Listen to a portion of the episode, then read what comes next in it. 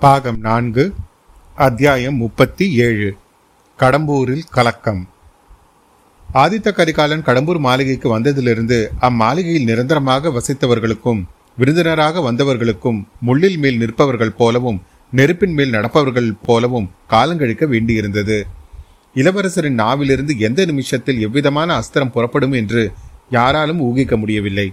ஆகையால் எல்லோரும் தவியாய் தவித்துக் கொண்டிருந்தார்கள். சோழ சிம்மாசனத்தில் மதுராந்தகனை ஏற்றி வைப்பதற்கு செய்யப்படும் சதி ஆலோசனை பற்றி கரிகாலன் அடிக்கடி ஜாடை மாடியாக குறிப்பிட்டு மற்றவர்களை துடிதுடுக்க செய்து வந்தான். பழுவேட்டரையரால் இதை பொறுத்திருக்க முடியவில்லை.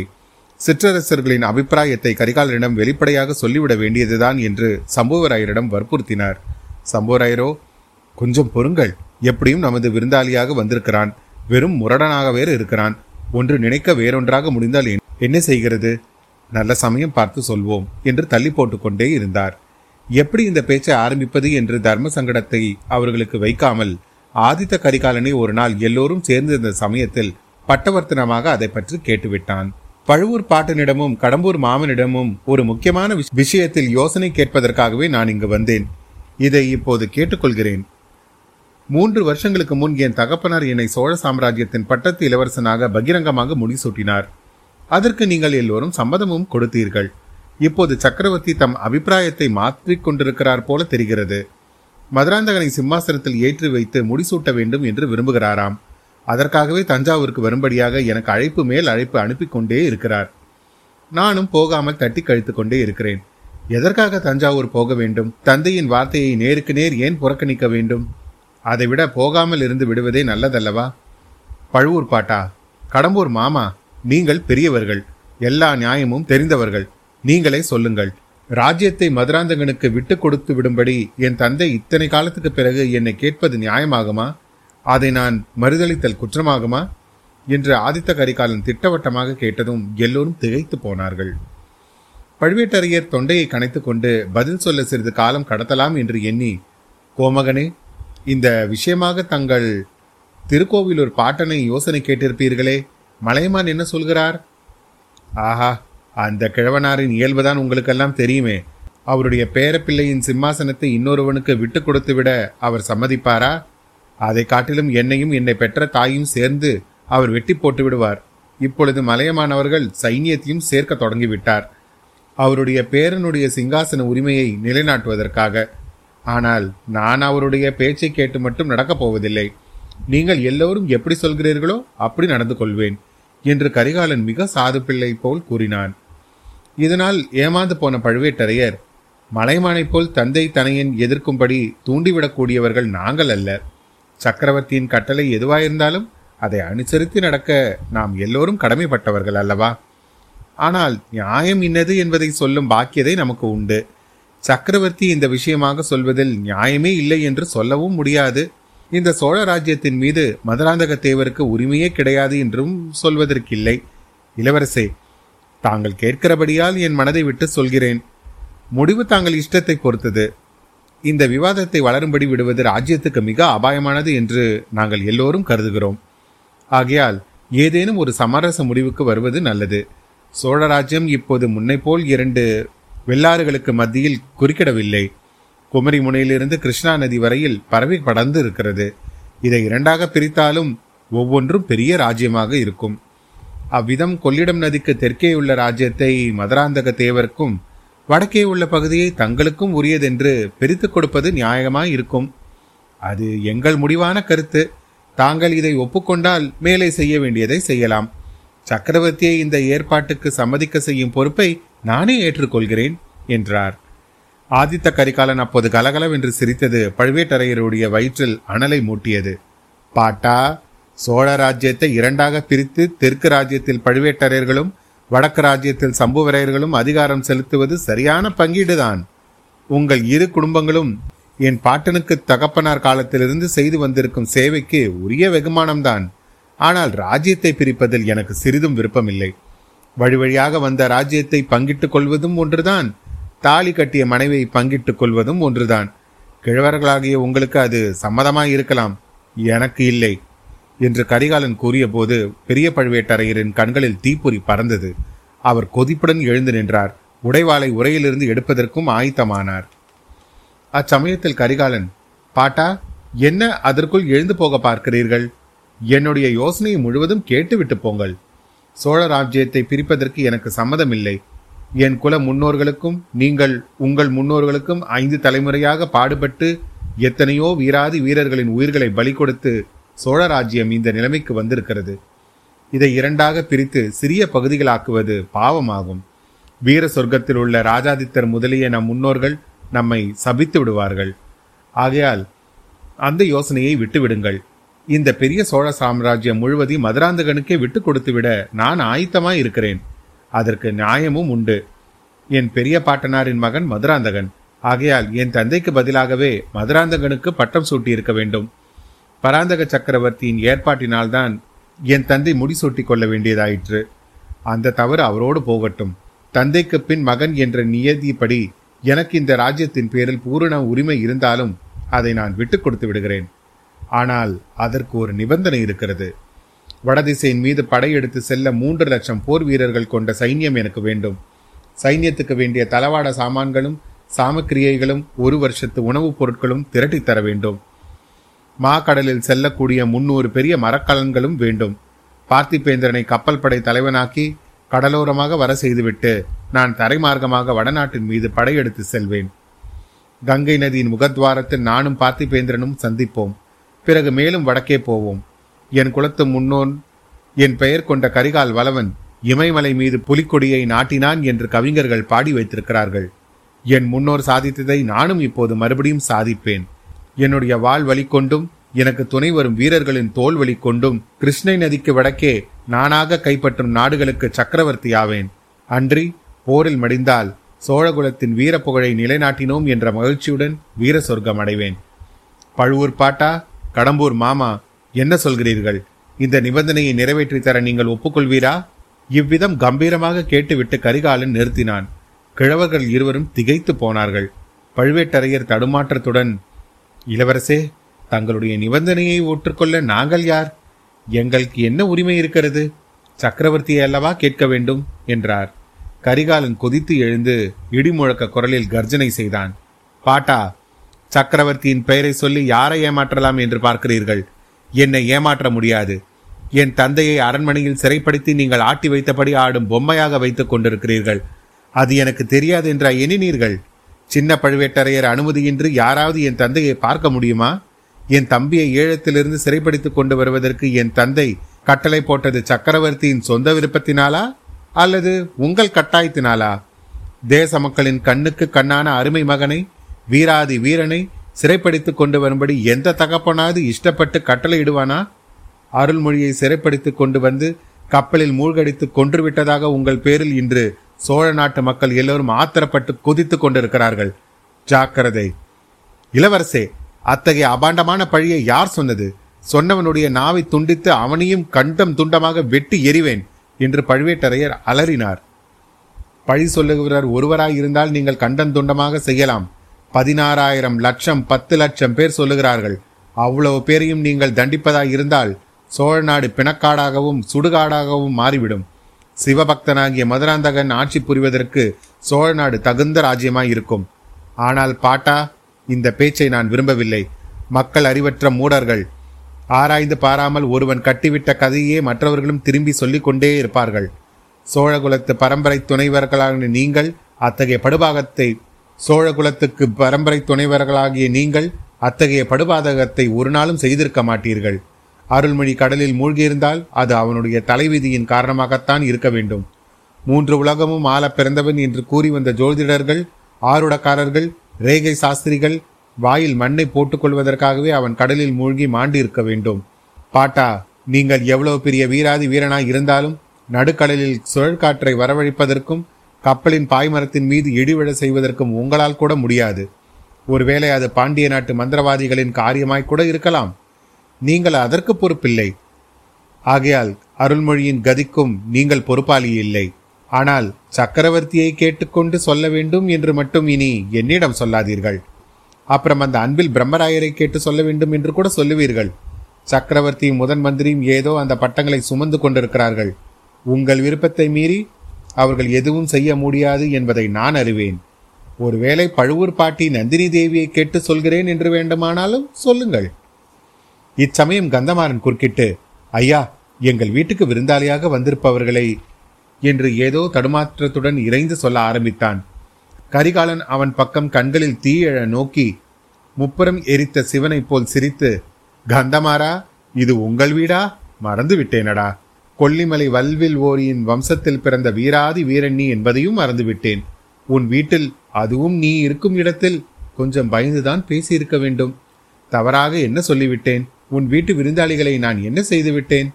கந்தமாரா ஏன் உன் கை கால் நடுங்குகிறது? ஈழத்தில் பரவியிருக்கும் நடுக்கு ஜுரம் உனக்கும் வந்துவிட்டதா என்ன? நீ ஈழத்துக்கு கூட போகவில்லையே என்றான். வந்தியத்தேவன் அப்போது கோமகனே கந்தமாறனுக்கு நடுக்கு ஜுரம் இல்லை தாங்கள் பழுவூர் இளையராணியை பாட்டி என்று சொன்னதில் அவனுக்கு கொஞ்சம் கோபம் இருக்கும் போலிருக்கிறது என்றான். கந்தமாறன் வந்தியத்தேவனை குரோதத்துடன் பார்த்து கொண்டு எடுக்கத் தொடங்கினான்.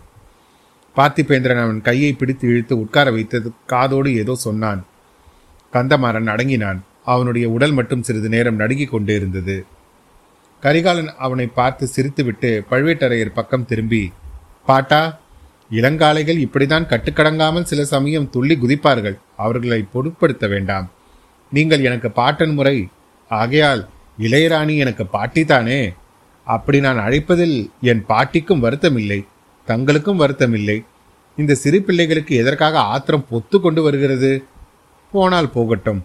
நான் ஆரம்பித்த விஷயத்தை விட்டுவிட்டு எங்கேயோ போய்விட்டேன். என் தந்தை சக்கரவர்த்தியின் பேரில் தாங்கள் பாரத்தை சுமத்த வேண்டாம். தாங்கள் சம்மதித்தால் என் தந்தையும் சம்மதித்தார் போல்தான். பொக்கிஷம் தங்கள் கையில் இருக்கிறது. வடபுலத்துக்கு படையெடுத்து போகிறேன் என்றால் சோழ நாட்டிலிருந்து மூன்று லட்சம் என்ன? முப்பது லட்சம் வீரர்கள் போட்டியிட்டு கொண்டு வருவார்கள். முன்னூறு கப்பல்களை சேகரித்து கொடுப்பதிலும் கஷ்டம் ஒன்றும் இருக்காது. தாங்கள் சம்மதிக்க வேண்டும். மதுராந்தகத்தேவனும் சம்மதிக்க வேண்டும். அவ்வளவுதான். என்ன சொல்கிறீர்கள்? என்று கரிகாலன் நிறுத்தினான். திணறி திண்டாடி திக்குமுக்காடி போன பழுவேட்டரையர் தொண்டையை மறுபடியும் கனைத்துக் கொண்டு கூறினார் கோமுகனே தங்கள் அதிசயமான விருப்பத்துக்கு நான் சம்மதித்தாலும் மதுராந்தகத்தேவரின் சம்மதம் எப்படியும் வேண்டும் அல்லவா சக்கரவர்த்தியிடம் விடை பெற்றுக் கொள்ளாமல் தங்கள் திக்விஜயத்துக்கு புறப்பட முடியுமா? ஆகையால் எல்லோருமாக சேர்ந்து தஞ்சாவூருக்கு போவோம். பாட்டா அது மட்டும் முடியாது. தஞ்சாவூருக்கு போன பிறகு என் தந்தை வேறு விதமான கட்டளையிட்டால் என்னால் அதை மீற முடியாமல் போய்விடும். அப்புறம் அங்கே என் அன்னையும் என் சகோதரியும் இருக்கிறார்கள். அவர்களுக்கு நான் முடி தேசாந்திரம் செல்வது சம்மதமாய் இருக்காது. அவர்கள் பேச்சை மீறுவதும் கஷ்டமாகிவிடும். இந்த விஷயம் இந்த கடம்பூர் மாளிகையிலேயே தான் முடிவாக வேண்டும். தாங்கள் தஞ்சைக்கு போய் மதுராந்தகனை இங்கே அழைத்து வாருங்கள். நமக்குள் பேசி முடிவு செய்த பிறகு தந்தையிடம் தெரிவிக்கலாம். படையெடுப்புக்கு எல்லாம் ஆயத்தமான பிறகு நான் தஞ்சைக்கு வந்து என் பெற்றோர்களிடம் விடை பெற்றுக்கொண்டு கிளம்புகிறேன். அல்லது மதுராந்தகனுக்கு இப்போதே பட்டம் கட்டிவிட்டு என் பெற்றோர்கள் காஞ்சிக்கு வரட்டும்.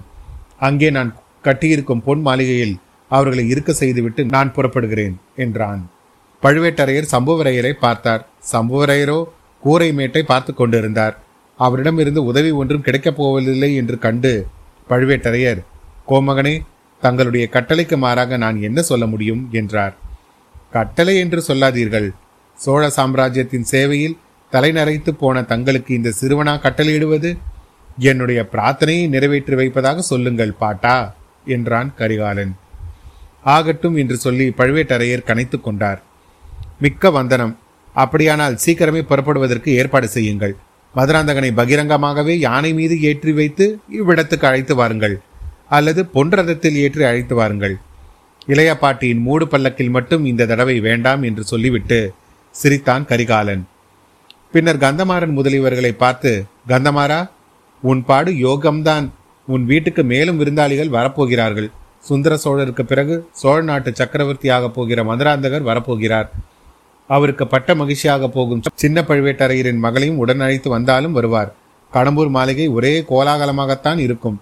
பழுவூர் பாட்டனார் தஞ்சைக்கு புறப்படட்டும். நாம் வேட்டைக்கு புறப்படலாம். வாருங்கள். வில் வித்தையை ஒரு காலத்தில் நான் வல்லவனாக இருந்தேன். அர்ஜுனனுக்கு அடுத்தபடி ஆதித்த கரிகாலன் தான் என்று பெயர் வாங்கியிருந்தேன். மூன்று வருஷங்களாக வில்லை தொடாமல் வில் வித்தையே மறந்து போய்விட்டது. மறுபடியும் பழக்கம் செய்து கொள்ள வேண்டும். பார்த்திபேந்திரா வந்தியத்தேவா எல்லோரும் கிளம்புங்கள். வேட்டைக்கு எங்கே போகலாம்?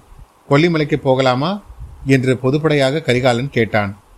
இத்தனை நேரமும் எந்த பேச்சிலும் கலந்து கொள்ளாமல் இருந்த சம்புவரையர் கோமகனே கொல்லிமலை வெகு தூரத்தில் இருக்கிறது. அவ்வளவு தூரம் போக வேண்டியதில்லை. வீரநாராயண ஏரியின் மேற்கு கரையில் அடர்ந்த காடு இருக்கிறது. அதை தண்டகாரண்யம் என்று சொல்வதுண்டு. வேட்டைக்கு வேண்டிய காட்டு மிருகங்களும் அங்கே ஏராளமாக இருக்கிறது. அந்த காட்டிலிருந்து வேட்டையாடி கொண்டு வந்த மிருகங்கள் தான் நமது வேட்டை மண்டபத்தில் உள்ளவை. ஏரிக்கரை காடு இம்மாளிகைக்கு சமீபத்திலும் இருக்கிறது. காலையில் வேட்டையாட புறப்பட்டு சென்றால் இரவு வீடு திரும்பி விடலாம் என்றார். அப்படியே செய்யலாம். ஐயா இந்த மாளிகையில் நான் விருந்தாளியாயிருக்கும் வரையில் தாங்கள் வைத்ததே எனக்கு சட்டம். தங்கள் குமாரி மணிமேகலையும் வேட்டைக்கு அழைத்து போகலாம் அல்லவா? அவள் இருக்குமிடம் எப்போதும் கலகலப்பாய் இருக்கிறது என்றான் ஆதித்த கரிகாலன். எனக்கு ஆட்சேபம் இல்லை மணிமேகலையை கேட்டு பார்க்கலாம் என்றார் சம்புவரையர். அப்போது கந்தமாறன் வேட்டைக்கு போகும் இடத்தில் பெண்கள் எதற்கு? அவர்கள் பத்திரமாய் இருக்கிறார்களா என்று பார்ப்பதற்குத்தான் நமக்கு வேலை சரியாக இருக்கும். வேட்டையில் கவனம் செலுத்த முடியாது. மேலும் நந்தினி தேவிக்கு இங்கே துணை வேண்டும் அல்லவா? என்றான். ஆமாம் ஆமாம் கந்தமாறனுக்கு எப்போதும் பழுவூர் பாட்டியை பற்றித்தான் கவலை. மணிமேகலை அழைத்து போவதில் இன்னொரு கஷ்டமும் இருக்கிறது. அவள் துள்ளி குதிப்பதை பார்த்துவிட்டு மான் துள்ளி குதிப்பதாக நினைத்து யாராவது அவள் பேரில் அம்பை விட்டாலும் விடுவார்கள். பெண்கள் அரண்மனையிலே இருக்கட்டும். நாம் வேட்டைக்கு போகலாம். நாளை அதிகாலையில் புறப்பட வேண்டும். இன்றிரவு குறவை கூத்தை சீக்கிரம் முடித்துவிட்டு அவரவர்களும் சீக்கிரமாய் தூங்குங்கள். ஐயா வேட்டைக்காரர்களுக்கெல்லாம் இப்போதே சொல்லி வைத்து விடுங்கள் வந்தியத்தேவா வா நம்முடைய ஜாகைக்கு போகலாம். என்று வந்தியத்தேவன் கையை பிடித்து இழுத்துக்கொண்டு புறப்பட்டான். கந்தமாறனும் பார்த்திபேந்திரனும் அவர்களை சிறிது அசூயையுடன் பார்த்து கொண்டு நின்றார்கள். சம்புவரையர் வேட்டைக்காரர்களுக்கு கட்டளை பிறப்பிப்பதற்காக சென்றார். பழுவேட்டரையர் நந்தினியை தேடி அந்த புறத்துக்கு போனார். அத்தியாயம் முப்பத்தி ஏழு நிறைவுற்றது. அத்தியாயம் முப்பத்தி எட்டு. நந்தினி மறுத்தாள். பழுவேட்டரையர் சிறிது உற்சாகத்துடனேயே நந்தினியை பார்க்க போனார். கடம்பூருக்கு அவர் புறப்பட்டு வந்தபோது என்ன நம்பிக்கையுடன் வந்தாரோ அது ஒன்றும் இதுவரையில் நிறைவேறவில்லை. சிறு பிள்ளையாகிய ஆதித்த கரிகாலனை கடம்பூர் மாளிகையிலே தெரிவித்து வைத்துக் கொண்டால் அவனை நயத்தினாலும் பயத்தினாலும் தம்முடைய விருப்பத்தின்படி நடக்க செய்யலாம் என்று அவர் எண்ணியிருந்தார். தாமும் சம்பராயரும் சொல்லுவதற்கு அவன் கட்டுப்பட்டே தீர வேண்டும் என்று நம்பினார். மதுராந்தகனுக்கு உடனடியாக பட்டம் கட்டுவதில் சோழராஜ்யம் முழுவதும் ஏற்படும் அபாயம் அவருக்கு தெரிந்தே இருந்தது. வடக்கே மலையமானும் தெற்கே கொடும்பாலூர் வேளாளரும் அதற்கு விரோதமாக இருப்பார்கள். கரிகாலன் அவர்களுடன் சேர்ந்து கொண்டால் உள்நாட்டு யுத்தம் மூண்டே தீரும். அதன் முடிவு எப்படி இருக்கும் என்று யார் சொல்ல முடியும்? பொதுமக்களில் பெரும்பாலோர் சுந்தர சோழருடைய புதல்வர்களின் பக்கமே இருப்பார்கள். மதுராந்தகனுடைய தாயே அவனுக்கு விரோதமாய் இருக்கிறாள். காலாமுக கூட்டத்தினரை மட்டும் நம்பி உள்நாட்டு போரில் இறங்க முடியுமா என்ன? பாண்டிய நாட்டிலும் சேர நாட்டிலும் பாலாற்றிற்கு வடக்கே உள்ள நாடுகளிலும் கழகங்கள் கிளம்பினாலும் கிளம்பும். ஆகையால் இப்போதைக்கு மதுராந்தகனுக்கு பாதி ராஜ்யம் என்று பிரித்து கொண்டால் தஞ்சையை தலைநகரமாக கொண்ட தென் சோழ சாம்ராஜ்யமாக இருந்தால் பிற்பாடு போக போக பார்த்து கொள்ளலாம். வேளாரின் செல்வாக்கை ஒரு வழியாக தீர்த்து கட்டிவிடலாம். பிறகு வடக்கே திரும்பி திருக்கோவிலூர் மலையமானியும் ஒரு கை பார்த்து விடலாம். கரிகாலன் வெறும் முரடன்.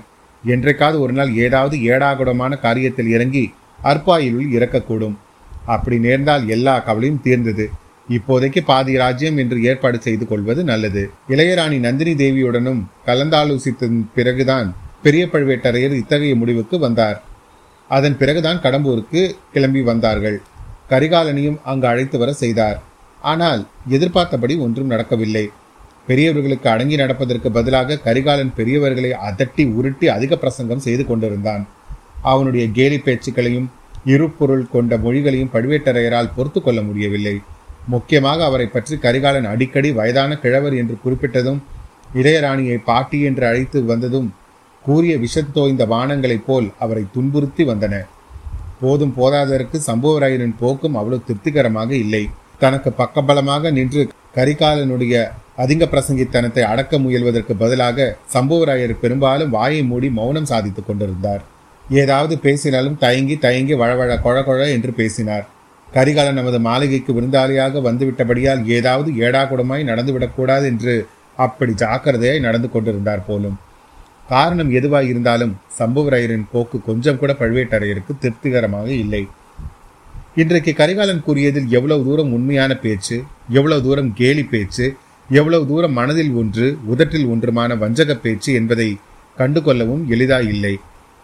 மதுராந்தகனையும் இங்கே வரவழைத்து பிறகு ஏதேனும் பெரிய விபரீத காரியம் செய்ய உத்தேசித்திருக்கிறானா என்றும் தெரியவில்லை. யார் கண்டது? மலைமானை பெரும் சைன்யத்துடன் படையெடுத்து வர செய்து கடம்பூர் மாளிகையை வளைத்து கொள்ளும்படி செய்தாலும் செய்யலாம். இவற்றையெல்லாம் எண்ணும்போது தஞ்சாவூருக்கு திரும்பி போய்விடுவதே நல்லது. சின்ன பழுவேட்டரையர் அவனிடமும் யோசனை கேட்டுக் கொள்ளலாம். ஒருவேளை மதுராந்தகனை இங்கு அழைத்து வருவதாய் இருந்தாலும் எல்லா நிலைமைக்கும் ஆயத்தமாக காலாதங்கண்டனை பெரிய படை திரட்டிக்கொண்டு கொள்ளிடக்கரையில் கொண்டு வந்து வைத்திருக்க சொல்லலாம். எது எப்படியானாலும் இளையராணியை இங்கே இனிமேல் இருக்க செய்வது இந்த மூடர்களின் கேலி பேச்சுக்கு உள்ளாகுவது கூடவே கூடாது. அவளை அழைத்து கொண்டு போய் தஞ்சாவூரில் விட்டுவிடுவதுதான் நல்லது. அதற்கு ஒரு வசதி இப்போது தானாகவே ஏற்பட்டிருக்கிறது. அதை கைவிடுவானேன்? இவ்விதம் ஒரு முடிவுக்கு வந்ததும் பெரிய பழுவேட்டரையருக்கு சிறிது உற்சாகம் உண்டாயிற்று. முகமலர்ச்சியுடனே நந்தினியின் அந்தப்புறத்தை அடைந்தார். அங்கே அவர் வாசற்படி அருகில் வந்தபோது உள்ளே இருந்து கலகலவென்று சிரிப்பு சத்தம் வருவதை கேட்டார். ஏனோ அந்த சிரிப்பின் ஒளி அவருக்கு எரிச்சலை உண்டாக்கிற்று. தஞ்சாவூர் அரண்மனையில் நந்தினி இவ்விதம் சிரிப்பதே இல்லை. இப்போது என்ன குதூகலம் வந்துவிட்டது? எதற்காக சிரிக்கிறாள்? அவருடன் சேர்ந்து சிரிப்பது யார்? உள்ளே பிரவேசித்ததும் உடன் இருந்தவள் மணிமேகலை என்று தெரிந்தது. இதனால் அவர் மனம் தெளிந்தது. அவரை கண்டது மணிமேகலை சிரிப்பை அடக்குவதற்காக இரண்டு கையினாலும் வாயை பொத்திக் கொண்டாள். அப்படியும் அடக்க முடியாமல் போகவே சிரித்து கொண்டே அந்த அறையை விட்டு ஓடிப்போனாள். நந்தினியின் சிரிப்பு பழுவேட்டரையரை கண்டதும் நின்று விட்டது அவருடைய முகமும் வழக்கமான கம்பீரத்தை அடைந்தது. ஐயா வாருங்கள். யோசனை முடிவடைந்ததா? என்றாள். நந்தினி அந்த பெண் எதற்காக இப்படி சிரித்தாள்? ஏன் சிரித்துக்கொண்டே ஓடுகிறாள்? என்று பழுவேட்டரையர் கேட்டார். அதை சொல்லத்தான் வேண்டுமா? சொல்லுகிறேன். சபா மண்டபத்தில் நடந்த பேச்சுக்களில் கொஞ்சம் பக்கத்து அறையிலிருந்து மணிமேகலின் காதிலும் விழுந்ததாம். இளவரசர் ஆதித்த கரிகாலர் பாட்டன்களை பற்றியும் பாட்டிகளை பற்றியும் பரிகாசமாக பேசியதை சொல்லிவிட்டு அவள் சிரித்தாள். சே துஷ்டப்பெண் அவளோடு சேர்ந்து நீயும் சிரித்தாயே. ஆம் அவளோடு சேர்ந்து சிரித்தேன். அவள் அப்பால் போனதும் அழலாம் என்று இருந்தேன். அதற்குள் தாங்கள் வந்துவிட்டீர்கள் என்று நந்தினி கூறிவிட்டு கண்களில் துளிர்த்த கண்ணீரை துடைத்துக் கொண்டாள். ஆஹா உன்னை இப்பேற்பட்ட மூடர்களின் மத்தியில் நான் அழைத்து கொண்டு வந்தது என் தவறு. நாளை பொழுது விடிந்ததும் நாம் தஞ்சாவூருக்கு புறப்பட்டு போகலாம். இன்று இரவு மட்டும் பொறுத்துக்கொள் என்றார். தஞ்சாவூருக்கு புறப்பட வேண்டுமா? ஏன்? வந்த காரியம் ஆகிவிட்டதா? அன்று சபா மண்டபத்தில் நடந்த பேச்சின் முடிவுகளை பழுவேட்டரையர் நந்தினிக்கு தெரியப்படுத்தினார். எல்லாவற்றையும் கேட்டுவிட்டு நந்தினி சுவாமி தாங்கள் தஞ்சாவூருக்கு போய் வாருங்கள். நான் வரமாட்டேன். ஆதித்த கரிகாலனுக்கு புத்தி கற்பிக்கும் வரையில் நான் இங்கிருந்து புறப்படுவதாக உத்தேசமில்லை. அந்த கர்வம் பிடித்த இளவரசன் ஒன்று தங்கள் காலில் விழுந்து அவன் பேசிய பரிகாச பேச்சுக்களுக்காக மன்னிப்பு கேட்க வேண்டும் அல்லது தங்கள் கத்திக்கு அவன் இரையாக வேண்டும் என்றாள். நந்தினி என்ன சொல்லுகிறாய்? இத்தகைய பாதகமான எண்ணம் உன் உள்ளத்தில் எப்படி உதித்தது? ஐயா இது பாதகமான எண்ணமா? என்னை கைப்பிடித்த மணந்த கணவனை ஒருவன் நிந்தித்து பேசினால் அவனை பழிவாங்க வேண்டும் என்பது நான் நினைப்பது பாதகமா? இல்லை நந்தினி இதை கேள். எங்கள் பழுவூர் குலம் சோழகுலத்தோடு ஆறு தலைமுறையாக நட்புரிமை கொண்டது. அதையெல்லாம் மறந்து அறியா சிறுவன் ஒருவன் ஏதோ கூறினான் என்பதற்காக நான் அக்குலத்துக்கு விரோதமாய் கத்தி எடுக்க முடியுமா? சுந்தர சோழரின் புதல்வனை இன்று வரையில் பட்டத்து இளவரசனாய் இருப்பவனை நான் என் கையினால் கொல்லுவதா? இது என்ன பேச்சு? கரிகாலனுடைய காரசாரமான வார்த்தைகளை கேட்டபோது சில சமயம் பழுவேட்டரையருக்கே உடைவாளின் மீது கை சென்றது. தம் உள்ளத்தில் தோன்றிய எண்ணத்தை நந்தினி வெளியிட்டு சொன்னவுடனே அவருக்கு அவ்வளவு பதற்றம் உண்டாயிற்று. ஐயா தாங்கள் சோழகுலத்தோடு ஆறு தலைமுறையாக நட்பு கொண்டவர்கள் உறவும் கொண்டவர்கள். ஆகையால் தாங்கள் கத்தி எடுக்க தயங்குவது இயல்புதான். ஆனால் எனக்கு அத்தகைய உறவும் இல்லை ஒன்றும் இல்லை சோழகுலத்துக்கு நான் எந்த விதத்திலும் கடமைப்பட்டவளும் அல்ல. ஆதித்த கரிகாலன் தங்கள் அடிப்பணிந்து மன்னிப்பு கேட்டுக்கொள்ளாவிட்டால் என் கையில் கத்தி எடுத்து நானே அவனை கொன்று விடுகிறேன் என்றாள் நந்தினி. அப்போது அவருடைய கண்கள் சிவந்து புருவங்கள் நெறிந்து முகத்தோற்றமே மாறிவிட்டது. அத்தியாயம் முப்பத்தி எட்டு நிறைவுற்றது. மீண்டும் உங்களை அடுத்த அத்தியாயத்தில் சந்திக்கும் வரை உங்களிடமிருந்து விடைபெறுவது உங்கள் அசோக். நன்றி வணக்கம்.